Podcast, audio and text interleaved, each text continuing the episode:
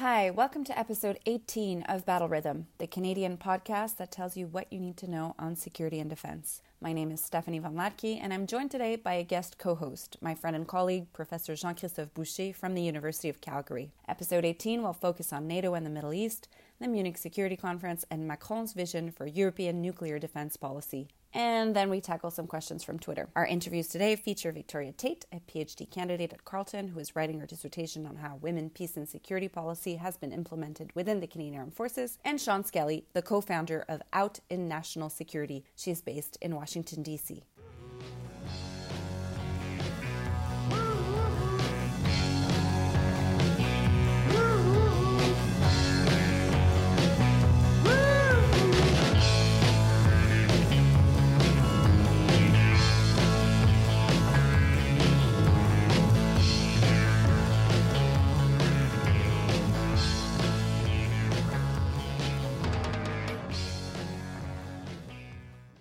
This is episode 18 of Battle Rhythm, and Steve Saideman is in Japan. I'm with Jean Christophe Boucher, or JC. He's an assistant professor of political science at the University of Calgary. He is currently a Fulbright chair at the University of Southern California. He co authored the 2017 book, The Politics of War Canada's Mission in Afghanistan with UBC Press. JC, thanks so much for joining me today. So, what is a Fulbright chair? Can you describe that for our listeners? My specific Fulbright is a research chair in public diplomacy at the Annenberg School of Journalism and Communication. I have also connections with the Department of Political Science where I interact with them and, and work on some of their projects too. And at Annenberg, what they really wanted me to do is focus on uh, social media, machine learning. One of the things they're trying to do, and the State Department uh, is trying to do here in the US and, and to some extent in Canada, is to find a way to leverage social media to bolster and, and improve their public diplomacy. That means essentially a capacity to scrape, collect data on social media, analyze it in real time, and then respond, evaluate, and, and kind of be flexible about it. Most governments are extremely bad at doing this. They have a tendency to be overly uh, structured, which defeats the purpose of social media, which should be kind of reactive and fast. You know, it takes like 25 signature before sending one tweet. My next question for you is you're one of the co-directors of the Canadian Defense and Security Network and you work on civil military relations. So how does this work at USC fit into your broader vision? Sure. I mean, to be honest, I fell into machine learning and data and analytics mostly because of civil military relations. And what I found really interesting in in the CDS CSN kind of project was all this question about Canadian society and national defense. It seems like in Canada, we don't have the kind of really interesting conversation about national security and national defense. And a lot of this lack of interest, lack of, of literacy is, I think, mostly due to the fact that we don't have a lot of data we don't have a lot of empirical work that helps us understand better how Canadians understand uh, national defense and what they want really with the Canadian military. So when Steve approached me to do this, I said like we need to kind of build a research program that looks a lot like what we see in the US where there's a lot of emphasis on data collection, data creation, data analysis, and kind of create this baggage of empirical work that really studies Canadian society and their attitude towards defense policy and goes beyond just the basic like anecdotal argument about like I think Canadians want X, which usually we don't have the data that tells us either way. So what do we need? First, we need better public opinion surveys and public opinion data. We have to understand better what Canadians want. We don't do this well in Canada. Our best survey work in political science is usually done with the Canadian Electoral uh, Study and there's like four questions on actual international relations and i think one or two of them are just national defense. So we really don't have like a like a longitudinal yearly survey that allows us to understand better where preferences go and why. And also when we do these surveys usually it's surveys that are sponsored by national defense so they have like a really specific kind of focus on like we want to know what Canadians want about Afghanistan, but they don't really have a kind of broader view about what that should be. Or it's like, you know, news agencies that do this. So one of the things we're doing at the civil military node is to really create these tools to analyze public preferences on national defense. Hopefully we can do this yearly and have other partners do this yearly, then we can have really like good data every year. Then we can start to really answer an interesting question about, you know, what causes these differences. Is it a question about age? Is it about ideology and partisanship? Is it about regionality? Is it about language? Like we actually don't know a lot about those. Uh, the second project was about news media. So essentially, how does news media coverage in Canada on national defense issues create influences both public opinion and public perceptions of defense policy issues, but also policymakers. And to do this, we need to essentially read all news articles on defense policy. And this is how I basically fell into machine learning because super fast you realize that you have like 2,000 news articles and, and coding those become super expensive and difficult to do. And this is where we start to, to say, well, we need like more automated content analysis and machine learning. That that's really how I developed this. And the last part is about social media. Like, you know, how does social media interact on the defense policy landscape as a political communication tool, as an environment for not for debate, but also as an environment for information warfare. So one of the things we do with our partners at National Defense is start to create projects around information warfare, kind of try to analyze in Canada like how do the Russians interact in our national conversation about national defense? How do the Chinese do this? How do the Ukrainians do this? And then maybe use these tools to start to create also information campaign abroad essentially being able to to understand who are the influencers what are the narratives which one to focus on which one to ignore and kind of do this. And slowly but surely we're building the team here to kind of do this. And students and phds are like concentrated in either doing like the news media and foreign pol- and defense policy part the public opinion part or the social media part that's excellent. And what's great about some of this data that you will be gathering in the surveys that you'll be conducting is that it'll be of use not just to the civil military relations research node, but to really all of us within the CDSN. And you're gathering feedback and input from a lot of the researchers to make sure that what you're working on can be shared broadly, correct? Absolutely. I mean, we work on diversity issues. So we one of the questions we have is a how to measure gender properly in surveys but also how does gender differences influences public preferences on defense policy issues? We're trying to actually hit all the different nodes and create the data sets and create the, the, the questions that everyone has. Okay, typically during the first segment of the podcast, we talk about recent events that have struck us as newsworthy. Let's start with NATO in the Middle East, since it was raised during the last episode of Battle Rhythm, and there's yeah. a significant update, NATO defense ministers seem to be in agreement that the NATO mission in Iraq should be expanded. And this is meant not as an expansion of current activities necessarily, but of activities currently being carried out by the US led coalition against ISIS. So a transfer of responsibilities and tasks of sort. So the NATO defense ministers agree but will the Iraqi government? The Iraqi parliament adopted a resolution in January to see the departure of foreign troops, but mostly U.S. troops. Would a NATO mission, as opposed to a U.S. mission, make a big difference to the Iraqi people? Would U.S. troops not operate under this revamped NATO mission? The details have not been worked out yet. All we know is that NATO is going for it. This show of unity is uh, pretty rare at NATO. So I wanted to see what your thoughts were on that if you had any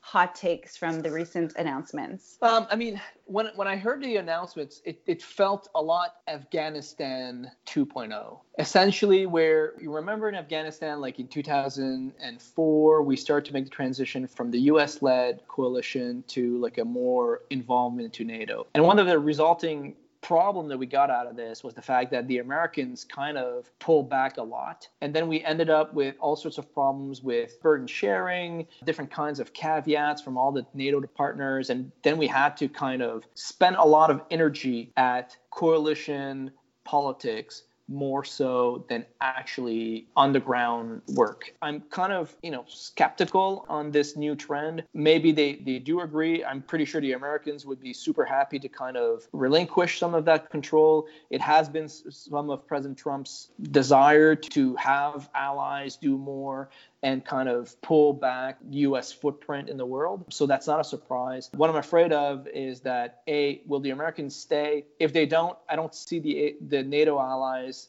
having a, like a capacity on the ground to actually conduct all these operations and, and do from nose to tail operations without the Americans being there and being overly involved in, in this kind of thing. I'm afraid that eventually it's going to be one or two or three countries that are really doing the bulk of the work. And from the Canadian perspective, I know we're going to do our part and we have a tendency and a willingness to actually play our part. But in the grand scheme of things, I'm not sure we actually get the kudos that we hope we'll get out of this kind of coalition work a lot of the conversation during the Afghanistan mission was the fact that, oh, well, you know, the, the Allies love us and they're really happy about us doing our work. And they're really, really looking forward to the Canadians to do more. But when we start to have conversations about burden sharing, about you know defense spending, then all that good work kind of was blown out, and then nobody cared about what how much weight we carried uh, in Afghanistan. What was really you know, in top of people's mind was do you spend 2% of your GDP on national defense? For the Canadian perspective, if, if we're hoping to get accolades out of this, I think again we'll be deceived and dispirited. We should do our part, but also be cognizant of the limits of our military and also the limits of our ambition in that region. What do you think? And I think that you're you're right on the money there in terms of this feeling of unease that this new proposal of a greater NATO role in Middle East has imposed upon allies. And I think that this sense of unease was also on display at the Munich Security Conference. So even though NATO is presenting a united front in terms of maybe doing more in Iraq. We can see some of the sources of disunity uh, being on display and this transatlantic rift widening between the United States and European allies. So maybe the conference theme, which was called Westlessness, was appropriate. Uh, Westlessness, as in a certain restlessness in the West resulting from more and more transatlantic division. Yes. Uh, play on words there. But if Trump is not keen on leading, Macron certainly has stepped up to fill that role. If we're looking to a leader in the European environment in a post Brexit world, uh, Macron is really stepping up to the plate and advancing new proposals. So, one of the things that we saw at the Munich Security Conference was Macron advocating for a coordinated European nuclear defense policy. This isn't the first time the French have done this, but very significant because it came right after Brexit, and this underscores the fact that France is now the only nuclear power in the EU. Before the Munich Security Conference, Macron delivered a speech on French nuclear deterrence, and this is quite the custom for French presidents to do this kind of big nuclear deterrence speech. And he reaffirmed the importance of France's nuclear weapons to protect the country's vital interests. So he used similar phrases and narratives on, on nuclear weapons as other presidents have done. But he really emphasized this need for more European cooperation and strategic dialogue. Uh, his recent speech emphasized the autonomy of French decision making in this respect, but really that this vision of autonomy is compatible with this unshakable solidarity towards France's European partners. And here I'm doing like a rough translation of, yes. his, uh, of his speech that's in French, uh, but I'll quote him here. Uh, Soyons clairs, les intérêts vitaux de la France ont désormais une dimension européenne. So Macron's vision for a stronger Europe uh, now has a clearly stated nuclear dimension. What's less clear is how Macron's European vision works in tandem with Europe's role within NATO. Mm-hmm. Even if Macron denies that the two are in competition, he has professed a lot more enthusiasm for European initiatives than NATO ones. And once again, not even thinking back to you know his harsh words about NATO during his uh, interview with The Economist, but we saw have similar enthusiasm for European initiatives at the Munich Security Conference and, and where NATO fits into all of this and this vision for a more autonomous and independent Europe is unclear. Right. And I, I was looking at uh, like French foreign policy for a while now and how they're really trying to push for that kind of pro-European stance and development on defense policy issues. And there's like two things in my mind. The first one is kind of that French attitude toward European partners and saying like we can help you create better things. And there's really a willingness to maybe not dictate, but at least strongly suggest that the French would be at the forefront of that leader European leadership. How do other European partners feel about this? The Germans are usually never really super enthusiastic about these pan-European defense projects. And that goes also against kind of the NATO part where it seems to me that the French are kind of pulling like the covers more on the European part and that's going to leave like the NATO partner without you know a blanket in the bed and i feel as if if you're running after two rabbits at the same time usually you lose one and it seems to me that if they put a lot of efforts trying to build and create and consolidate and coordinate a european defense policy what's going to happen is essentially the, the nato part will kind of drift away. And what I find interesting also is that I don't see really this conversation at that level in Canada. There seems to be from the Trudeau government still this kind of starry eyed, argument about like we want coalition and want NATO to to work. I think they're right to want this, but there isn't really a conversation about like is this realistic? What does that look like? Now we're stuck between France, Britain, and the US pulling on all directions and like which one will we take which one do we want how do we work toward the one we want and develop a strategy toward this it seems here we're kind of like reactive and not necessarily proactive in developing a canadian alternative or a Canadian voice and saying like this is what we want. Well, we'll continue to monitor this certainly on on this podcast. And another issue that we're continuing to monitor and a bit of a another update from the last episode is on this goal of increasing the representation of women in the Canadian Armed Forces so that women eventually make up 25% of the Canadian Armed Forces. David Pugliese wrote an article in The Citizen about different strategies the Canadian Armed Forces have contemplated to attract more women within its ranks, and they're interesting. So, following an ATI request, some of the proposals were mottos such as "My blings are my medals," uh, or proposals to having shorter and slimmer skirts. So, all of these ideas on how to make the military more attractive to young women, I understand how complex they are, and so this is a trick question for you, JC. Is it because I'm no longer in the young category that these ideas make me cringe, or has the military missed the mark? I don't know. I mean, when I read this, I was kind of because I've thought about this issue before on another subject, but it seemed to me that let's go with the positive.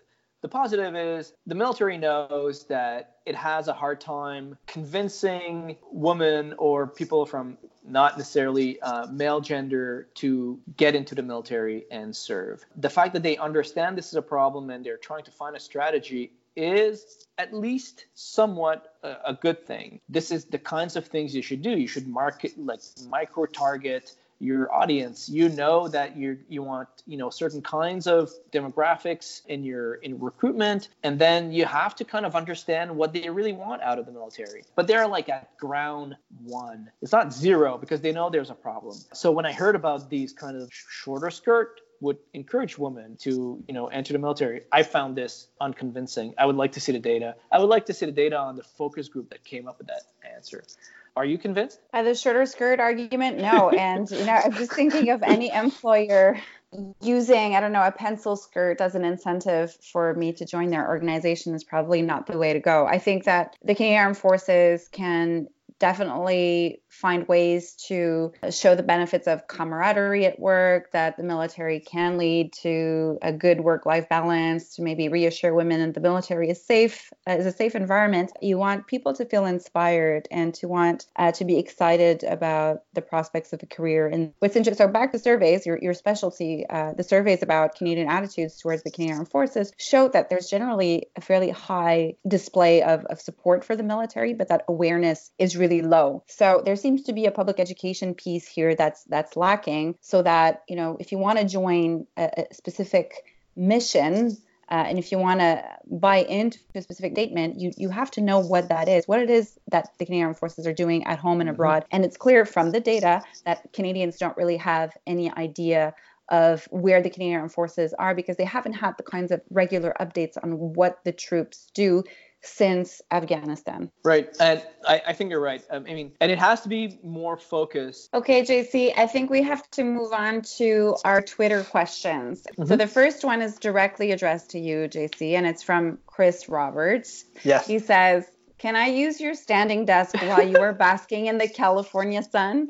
Or so, more appropriately, why isn't high public opinion support for CAF to do peacekeeping not leveraged more fully by a government that said since 2016 it is committed to peacekeeping? So both questions are interesting. So the answer is yes, you can use my standing desk. So the other question is actually a question that uh, that we have. I have an hypothesis of why this is. We don't really have the data to kind of lean one way or the other.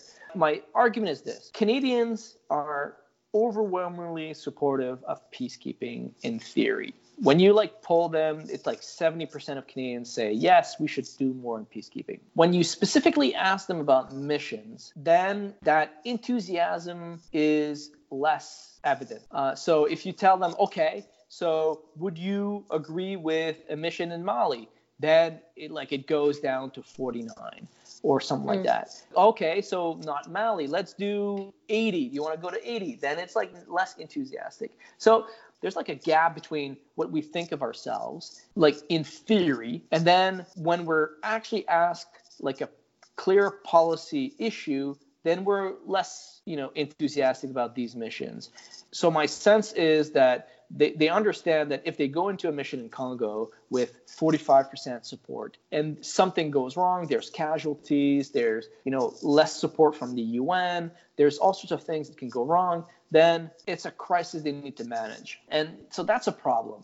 We don't have a lot of data that shows this. Like the, one of the things we want to do with the survey is kind of tease these questions out like okay peacekeeping in theory but not in practice and kind of show this. But usually when, when every time i do like uh, a i like compare public attitude toward like specific military missions for peacekeeping like the there's not a lot of it's a, like it's a 50-50 kind of thing which is not great uh, if you're really trying to do something that is kind of risky. So that's my hot take. What do you think? so if, if your hypothesis is verified, or if you do see a gap between support for peacekeeping overall and then support for individual missions, maybe the Trudeau government should continue to do what it's doing now, which is talk a lot about peacekeeping, but actually not right. send a lot of uh, Canadian Armed Forces members right. but abroad. I mean, exactly. And and we've done this since like 93. Like the last real big mission was on UNPROFOR. And it's been a while. It's been 30 years. We haven't really you know, done a lot of peacekeeping in our recent and not so recent past. But somehow we still kind of build on this assumption. And there's like a nostalgia to it that is interesting. There's also the, the argument that our sense of what peacekeeping is and should do is actually not what peacekeeping is in 2020. I mean, now today, peacekeeping forces in Mali are actually confronting, you know, insurgents and are actually people dying and it's a risky environment. And it's not the kind of, you know, walking around with a blue beret and handing out, you know, like lollipops to kids kind of mission.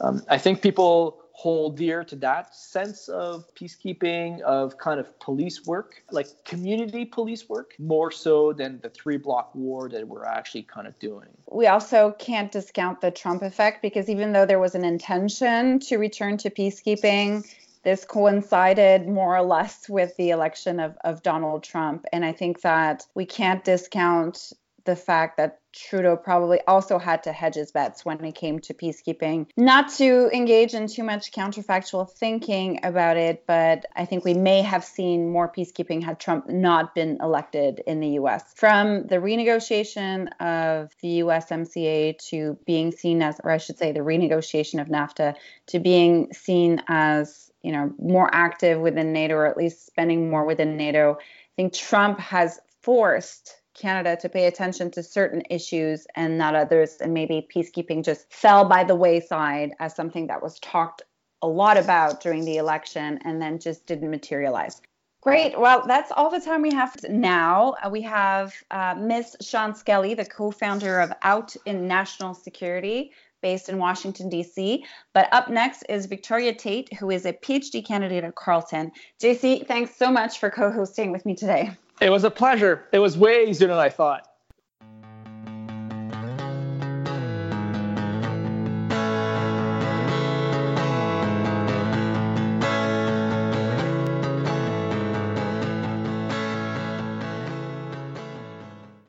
Today on Battle Rhythm, we're talking to Victoria Tait. She is one of our capstone scholars who's presenting at the Canadian Forces College on March 10th based on a talk she gave to the Inter-University Seminar on Armed Forces and Society Canada in 2018. Welcome to the podcast, Victoria. Well, tell us about what you presented and what you're going to be presenting. Okay, so what I presented stems from my doctoral research on an IR term called vernacularization, which for the uninitiated is just a fancy way of playing telephone. And so we're taking international norms, we're passing them down through various systems of governance, and we're seeing, okay, what comes out at the end. Um, now, I've been doing that with Resolution 1325 and its implementation, implementation in the Canadian Armed Forces. And the animating question behind that is actually provided by Levitt and Merry in a study where they say, okay, how are global ideas about women's rights translated into local context, and how does the local talk back?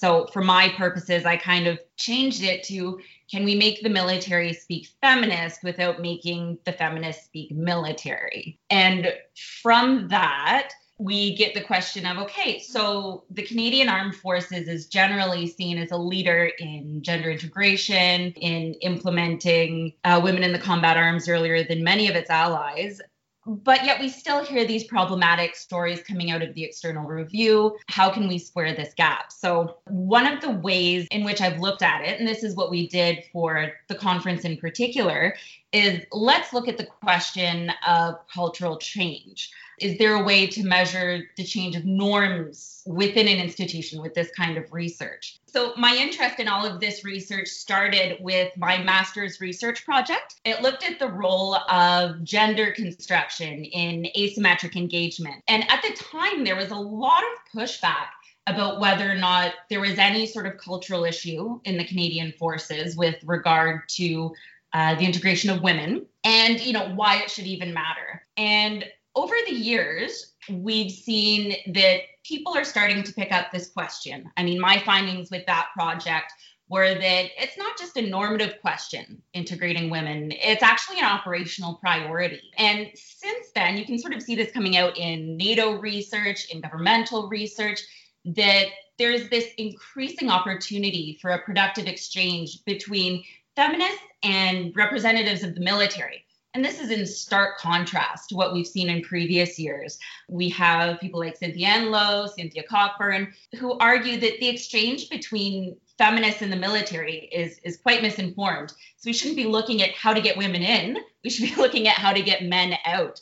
And so I wondered if there is a way to sort of engage with this conversation and look at whether or not we really can use the master's tools to dismantle the master's house, which is an older question from feminist debates. And so the research I'm conducting for my dissertation uses a method called vernacularization. It comes from the study of norm transfusion in international relations, but the animating methodological question there is provided by Levitt and Merry, who ask, how are global ideas about women's rights translated into local context and how does the local talk back? I, I, just thought that was fascinating. So i thought okay well to speak to what we're seeing globally this sort of increased engagement i wonder if we can make the military speak feminist now that they really have an interest in it um, without necessarily making the feminists speak military. And so the case study I chose was how have we taken 1325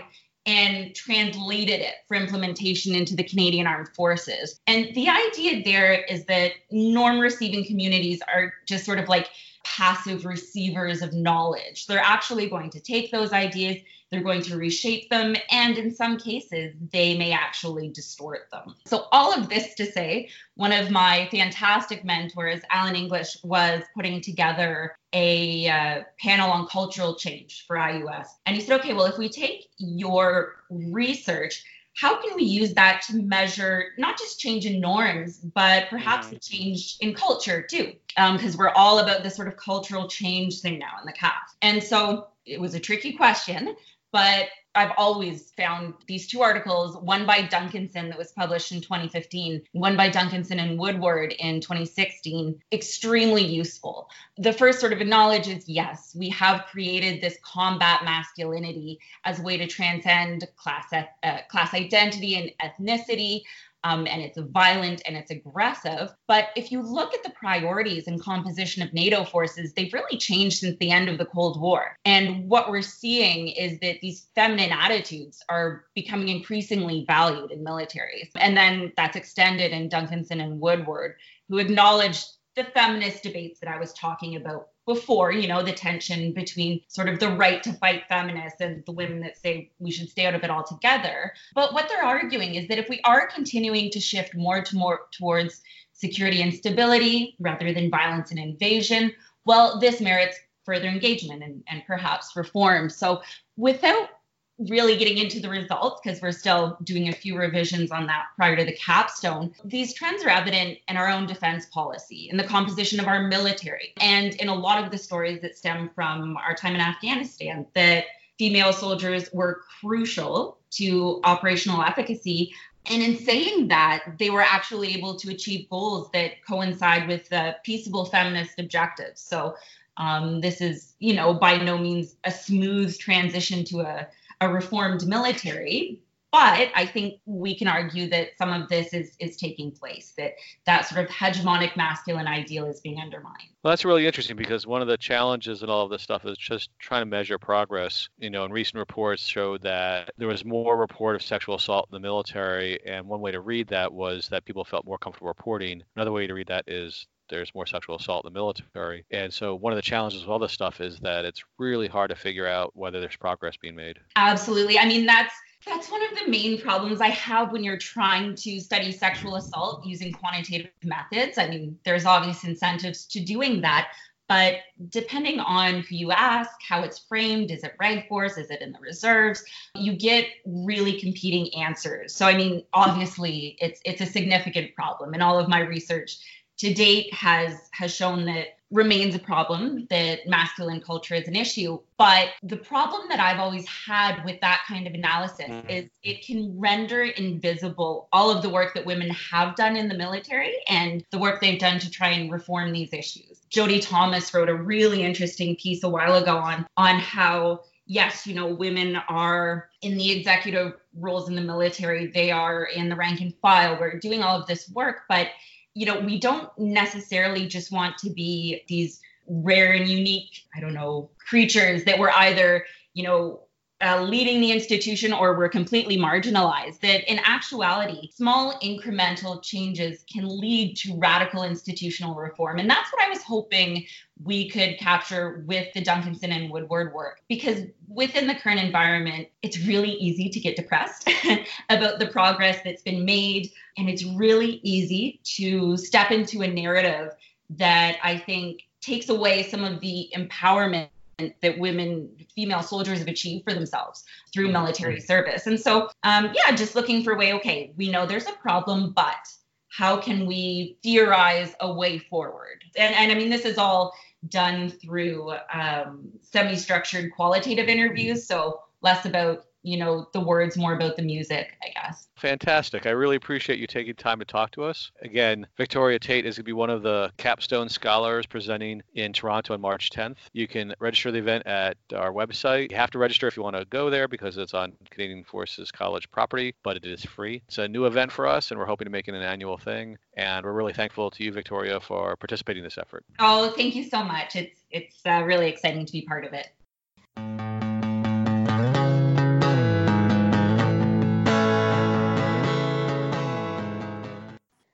Shawn Skelly, it's a pleasure having you on Battle Rhythm. Thank you, Stephanie. It's a pleasure to be here on behalf of my fellow co founders of Out in National Security. And so you co founded Out in National Security. Uh, you serve as a presidentially appointed commissioner, and you also work in the private sector. Can I ask you, as a first question, and wearing these multiple hats, what your battle rhythm looks like? My personal battle rhythm has not changed too much from the time I was in the uh, on active duty to the time I served in the Pentagon um, through to this day. What is quite different is serving multiple masters. I'm up well before dawn, out the house before 6 a.m., and not home until after 8 p.m. But now, um, and I've always gone hard in that time, five plus days a week. But now, depending upon the hour of the day, um, which master or mistress I may have to respond to, and how I keep those multiple balls in the air as opposed to just charging straight ahead and um, running repeatedly into one brick wall. Now I have to juggle some things while I do that. And you participated in the fireside chat at the Year Ahead conference in Ottawa. I was wondering for li- listeners who were not able to attend, if you could go into the story of how you founded out in national security. Thank you. I'd be happy to. I serve as a co founder of Out in National Security along with my dear friends Luke Schleusener and Rusty Pickens. The three of us each served in the Obama administration, though we didn't work alongside each other, though we knew each other from some of the professional development that was done within the administration. Lucas served in the White House and then in the Department of Defense. Rusty also served in, in a different part of the White House and then the Department of State. I served in the Department of Defense and then the Department of Transportation, but our paths all crossed. And uh, at the conclusion of the administration, we had uh, formed a friendship that included an ongoing conversation about um, we all three happened to identify as LGBTQ in one form or another.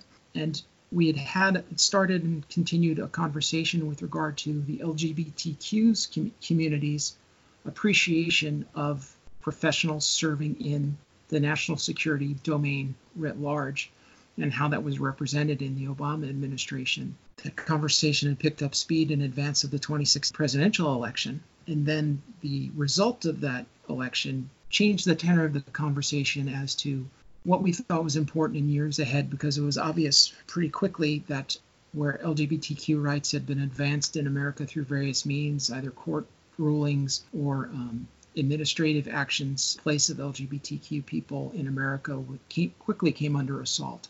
And we felt that our conversation regarding um, the appreciation of our community with regard to how our people serve in national security have been serving needed to be advanced because the current administration's campaign against the place of LGBTQ Americans, where virtually every department in the government has taken some administration or legal action about uh, LGBTQ rights, whether it's things such as removing all references on websites or taking reference to um, LGBTQ people out of their employee protection notifications, changing rules about the place of LGBTQ Americans in society that protect them.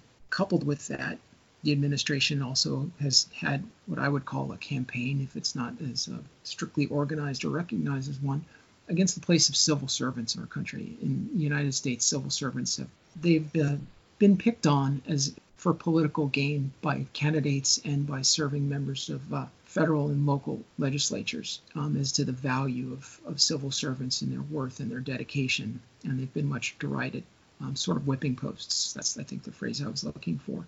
So, when coupled with that campaign against LGBTQ people as well as civil servants of all stripes, um, we felt it was important to, to do more about um, how to advance the place of LGBTQ national service, national security professionals and to raise the profile of those who have been serving, um, which led us to consider the steps to take to form a nonprofit for that very mission. And and as you mentioned before, you alluded to the, the climate that, that changed under the current administration. I'm wondering about a specific issue that, that was especially prevalent in, in the news and how it was covered in Canada, which was the transgender ban in the military and, and the debates surrounding th- that tweet initially. But you spent 20 years in the Navy as a naval flight officer. How did you react to that term? It didn't surprise me in the least, frankly. Um, understanding well, I'll start with fact as to its relevance to me. I'm a person who identifies as transgender. I ended my career in the Navy at just over 20 years um, because I needed to leave the Navy um, in order to um, live my life as, as, the authentic person that I am today, lest I be, um, frankly, discovered and asked to leave the Navy on their terms and not my mm. terms. And whereas I expected to do um, 25 or so years, if not more, as far as I could go. Once I understood what I needed to do to live my best life, I had to leave precipitously, but I also undertook the personal decision to begin my own personal um, gender transition while on active duty as a naval officer attached to the Marine Corps. So I have deep personal experience as to what it means to be a transgender person in the U.S. military. And while I was a presidential appointee in the Obama administration, when the policy to allow open transgender service was being researched and studied and put into place, I was in that Pentagon while that was happening. And I was happy to be there, but at the same time, I didn't have anything to do with it. And I'm was and I think remain the first and only out open transgender veteran to serve in a presidential administration because mm. I had another job to do at the time. And I did my job in the Pentagon while that work was being done. And I was proud of our administration for fostering it and getting it out. But I also knew that the, uh, the then incoming new Trump administration had people in it who had very strident anti-transgender views. People who shared those views in our in our populace took great comfort that the, that those folks were coming into power. So it was I personally expected that they would do something and that they wouldn't let it stand because much as um, it happened in our history with integrating the armed forces with African Americans, Black Americans, it was decried that that would be the end of combat effectiveness and good order and discipline. Mm. When it came time to fully integrate women into the force, ending the um, the women corps of reserve corps and the like, that was much decried as the end of times only several years before when the repeal of Don't Ask, Don't Tell was discussed and implemented, that again was decried. It would be the end of times and the force would disintegrate, as would its effectiveness. Um, none of those came true. It had not come true with the end of, of the ban or the explicit allowance of open transgender service members. Yet, the current administration saw fit to buy into positions that were completely against accepted medical policies the American Medical Association, the American Psychiatric, Psychiatric Association, Psychological Association, former surgeons generals, former surgeon generals of armed services all agreed that there was nothing to be found that uh, would support the claim that transgender service members could not deploy and fight, and that the president would do it by tweet. Well, he had shown his cards mm-hmm. long before that time that that was how, how he was governing. So when it occurred, it was just a matter of when. What really struck me is that I found myself just two days later out in front of the White House that I had served, you know, on a microphone with a speaker talking to a crowd of people angrily against the people who were inside that White House. And then I did it again several weeks later, or excuse me, the next year, um, once the ban went into effect. They claim it's not a ban, but it is effectively, and found myself in a public protest again in, in New York City for that very. And that I'm proud that I've done those things. I didn't expect that I would ever do things like that, but it's it's been necessary in the face of the bigotry that resides inside our current presidential administration. And that wasn't a specific um, driving factor with regard to out and national security because we feel confident that the groups LGBT advocacy groups, major groups in Washington, D.C., such as the Human Rights Campaign, the National Center for Transgender Equality, um, legal groups such as Lambda Legal, have always done and do an amazing job of fighting back against such things. Um, they're joined by more recent advocacy organizations that focus on LGBT military members. Um, group that is now coalesced into the Modern Military Association of America has always looked out at least for many years now, looked out for LGBT service members and their families. And uh, specifically with regard to the transgender service member issue, there's a group called Sparta that are for active duty and serving Guard and Reserve service transgender service members, and they have incredible leadership and have accomplished great things. So we didn't feel that we were picking up a sword and a shield for that fight specifically, but we were concerned about the place of people across the national security domain, this specifically, not exclusively, the civilian professionals, mm-hmm. appointees, um, and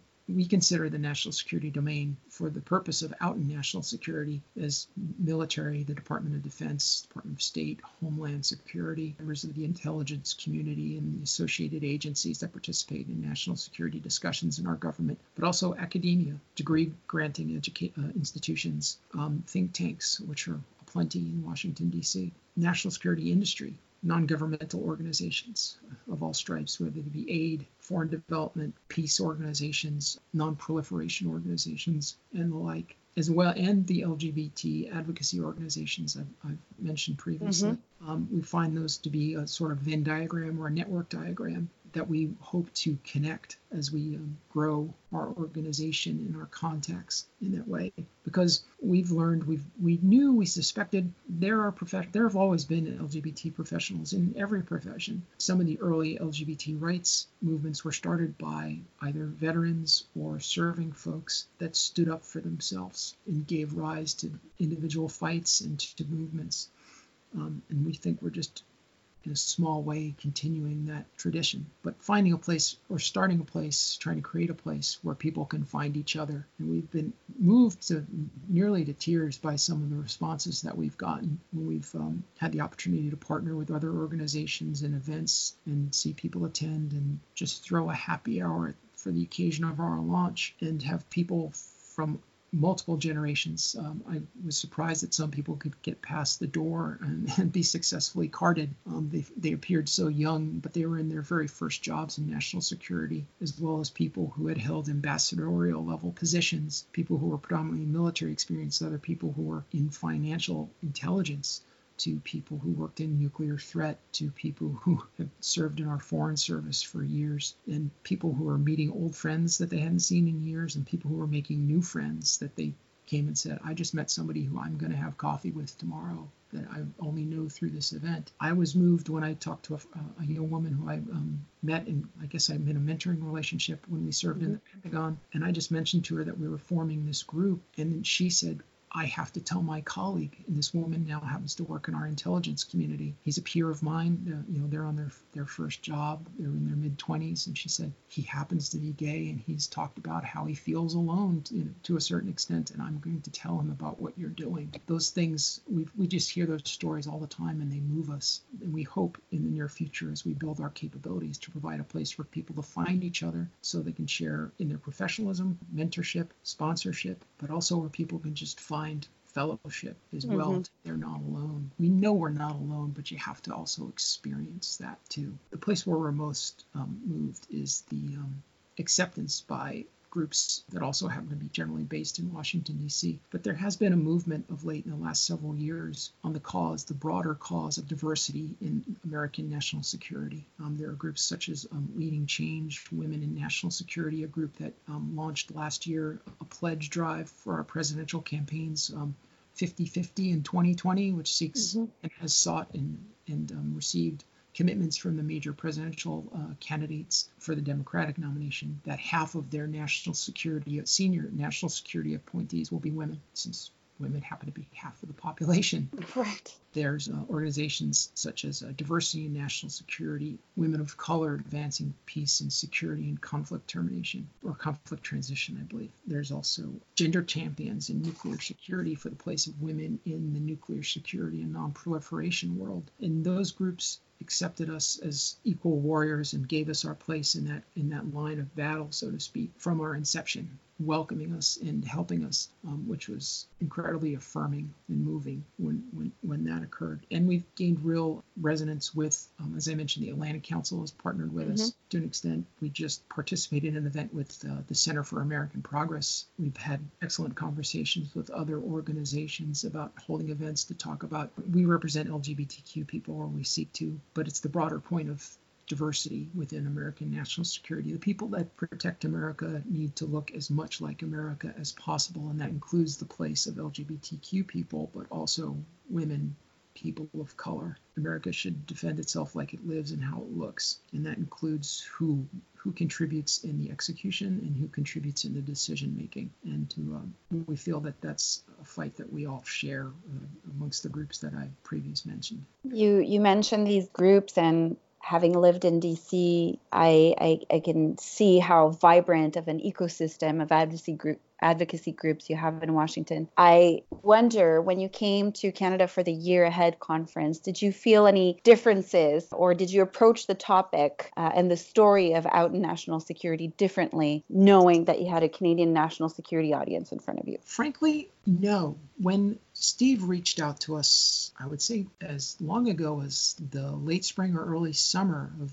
of 2019. He led with the fact that, and I actually just heard this referenced on a, um, I think it might have been a, a BBC uh, mm-hmm. show I listened to on the way home today. Due to Canadian Canada's particular history and perhaps even a factor of uh, the size, but there isn't a real history of, of, of robust think tanks as there are in America. And also, Canada hasn't had quite the same out and out in the open fight with regard to the place of diverse people in the way uh, that's been over the years in America, and that perhaps that hasn't lent itself to the need or the existence of the need for or um, resulted in the existence of um, so many explicit representative advocacy groups. But and we we accepted that one explanation. But I also know that throughout my career, I've served alongside allies in the military and civilian roles I've held um, closely worked, especially with Canada, from the time that I was a junior officer flying planes. Uh, some of the first uh, torpedoes I ever dropped in, in training were in Canadian waters.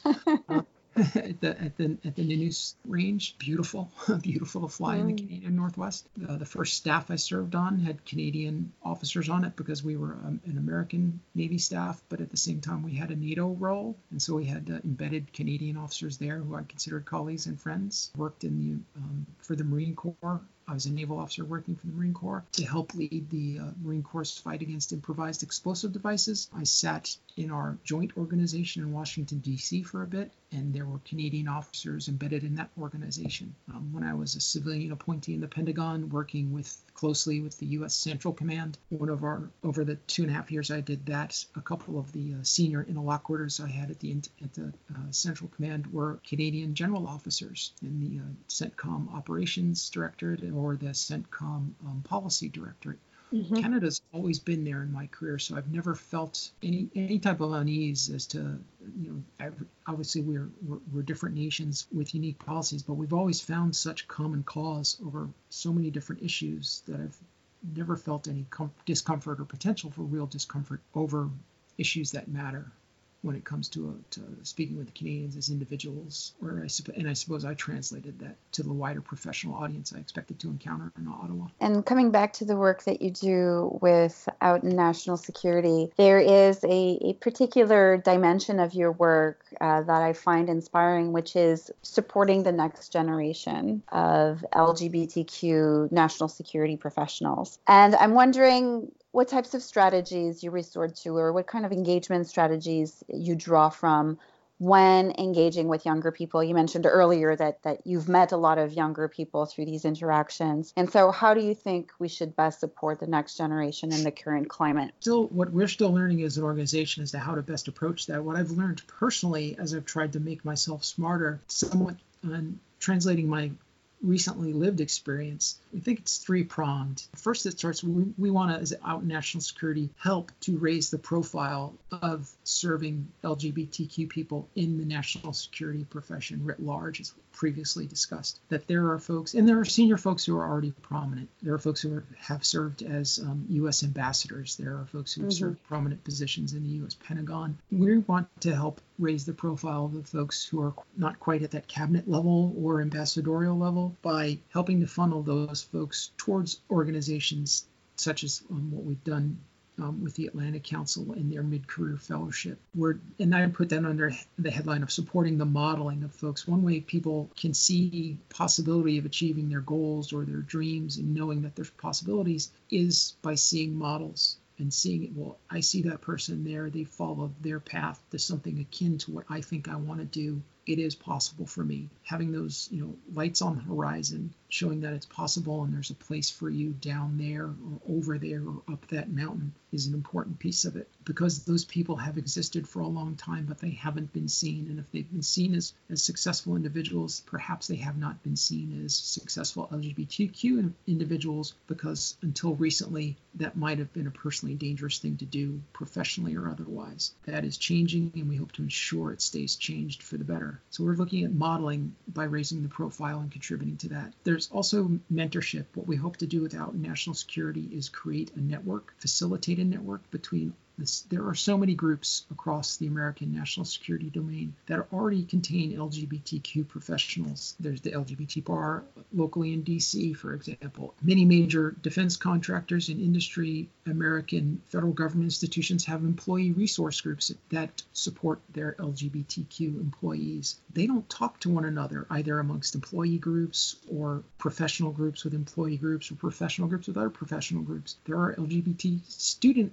associations in in universities and colleges that have significant foreign relations, international affairs, and national security related programs. Those groups don't talk to those other groups, not regularly, not as a matter of course. It's trying to give those folks opportunity to connect with one another, which can be mentorship in that way. And we also hope to develop towards sponsorship which is different from mentorship in knowing that folks who recognize and looking for talent that perhaps they don't necessarily know personally and help guide, but they go that they can reach out and promote the advancement of those people and in the proper channels, of course. But sponsorship is a thing that's a step beyond and different than mentorship. Understanding that LGBTQ people can find that sort of sponsorship through things like fellowship that drive recognition for their professionalism and accomplishments to hope to contribute to that. One thing I'd like to, to stress about what our vision for out national security is not that we would become a very big physical organization in terms of employees or you know offices and the like is to be more nimble and to be facilitating because there are so many the, the people already exist in these professions. There are young lgbtq people who already aspire to these professions. It's trying to help close those gaps amongst the people and the organizations that already exist whether that's through technology as well as personal interaction and the like. We're working on that and looking to bring people together to facilitate just those conversations as to the how, because we think it's more a question of closing gaps and raising people up and extending hands down and shining some lights than it is to, you know, build the physical bridges per se. But if that needs to be done, we'll gather folks to try and do that. And just as a as a final question and, and drawing upon existing resources and going after grants, are there areas of research you think should be pursued about diversifying the workforce in national security? I think it would be akin to the work that's been done in the corporate world with regard to decision making when it comes to the diverse bodies making decisions and the performance of diverse organizations. I know we've taken it as on fact or that those diversity performance measures, diversity informed, diversity driven performance measures would translate over into national security or at least into how an organization that supports national security would perform. That when it's not all people of one type or one background at a table, that table will think more dynamically, presuming it works adequately. That table or that room will come up or at least consider better options than it had before. My experience has shown me that I think that's the case when you talk about large organizations such as perhaps the Department of Defense or State Department or any area where you have a long process to reach decisions and actions and the sustainment of, of significant processes. I think it would be very interesting to see how those kind of diversity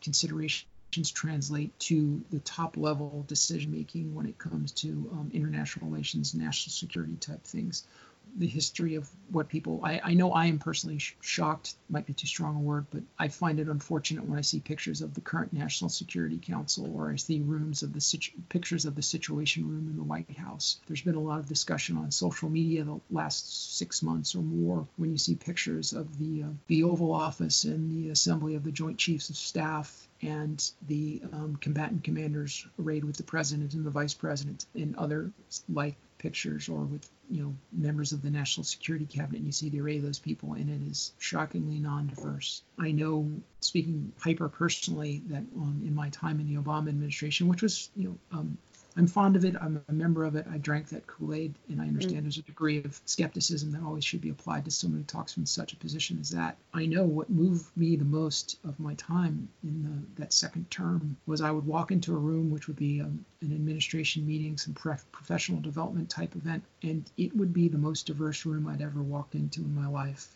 repeatedly, depending upon the size of it. Some of them would be sort of cross administration, multiple agencies being represented, and there would be people, and, and would be meetings that would include both junior and fairly senior people, but there would be people that it, those rooms look like America, America to me. Decision making rooms don't look like America. And do those stats, those scientifically driven research, how does that apply? Can it apply? When will it apply to national security or high level national, decisions? Um, I think would be an interesting thing to pursue. Is there a difference in that in that way? Because I understand uh, spent a wee bit of time in the commercial world, and um, not all those um, motivations and concerns translate directly over to to the public sphere, especially when it comes to exigent circumstances. Well, Shawn, I think that research call to action is a great way to bring the conversation to a close. Uh, I hope it will inspire some of our listeners to take up the challenge. And let me just thank you so much for your time and for being on Battle Rhythm today.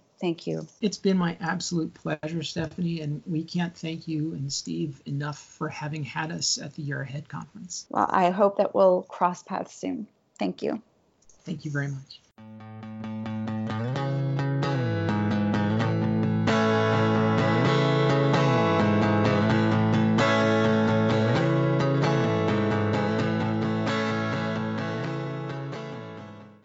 This summer, the Canadian Defense and Security Network is piloting a new summer institute at Carleton University. This is the first of its kind in Canada, and the goal is to provide a new cross sectoral professional development and networking opportunity for about 20 participants, including junior members of the Canadian Armed Forces, folks from across government, academia, and the media. The program will take place the week of August 17th to 21st and will focus on Canada's defense policymaking processes, the threats facing Canada, the dynamics of Canadian civil military relations, the challenges of getting the best equipment and of recruiting and retaining a diverse force. We will also look at the roles played by special operations and allies in Canadian defense and security. The week will also involve a strategic foresight exercise, as well as other innovative techniques to think about defense and security. A major priority will be to help members of each sector of the defense and security community understand the perspectives of those from other sectors. Please apply by March 15th at www.cdsn-rcds.com slash Summer Institute or just Google CDSN Summer Institute. Thank you very much. We'd like to hear your questions and your comments, and so please send them to us at Twitter address at CDSNRCDS or email them to cdsn.rcds at outlook.com. Thank you.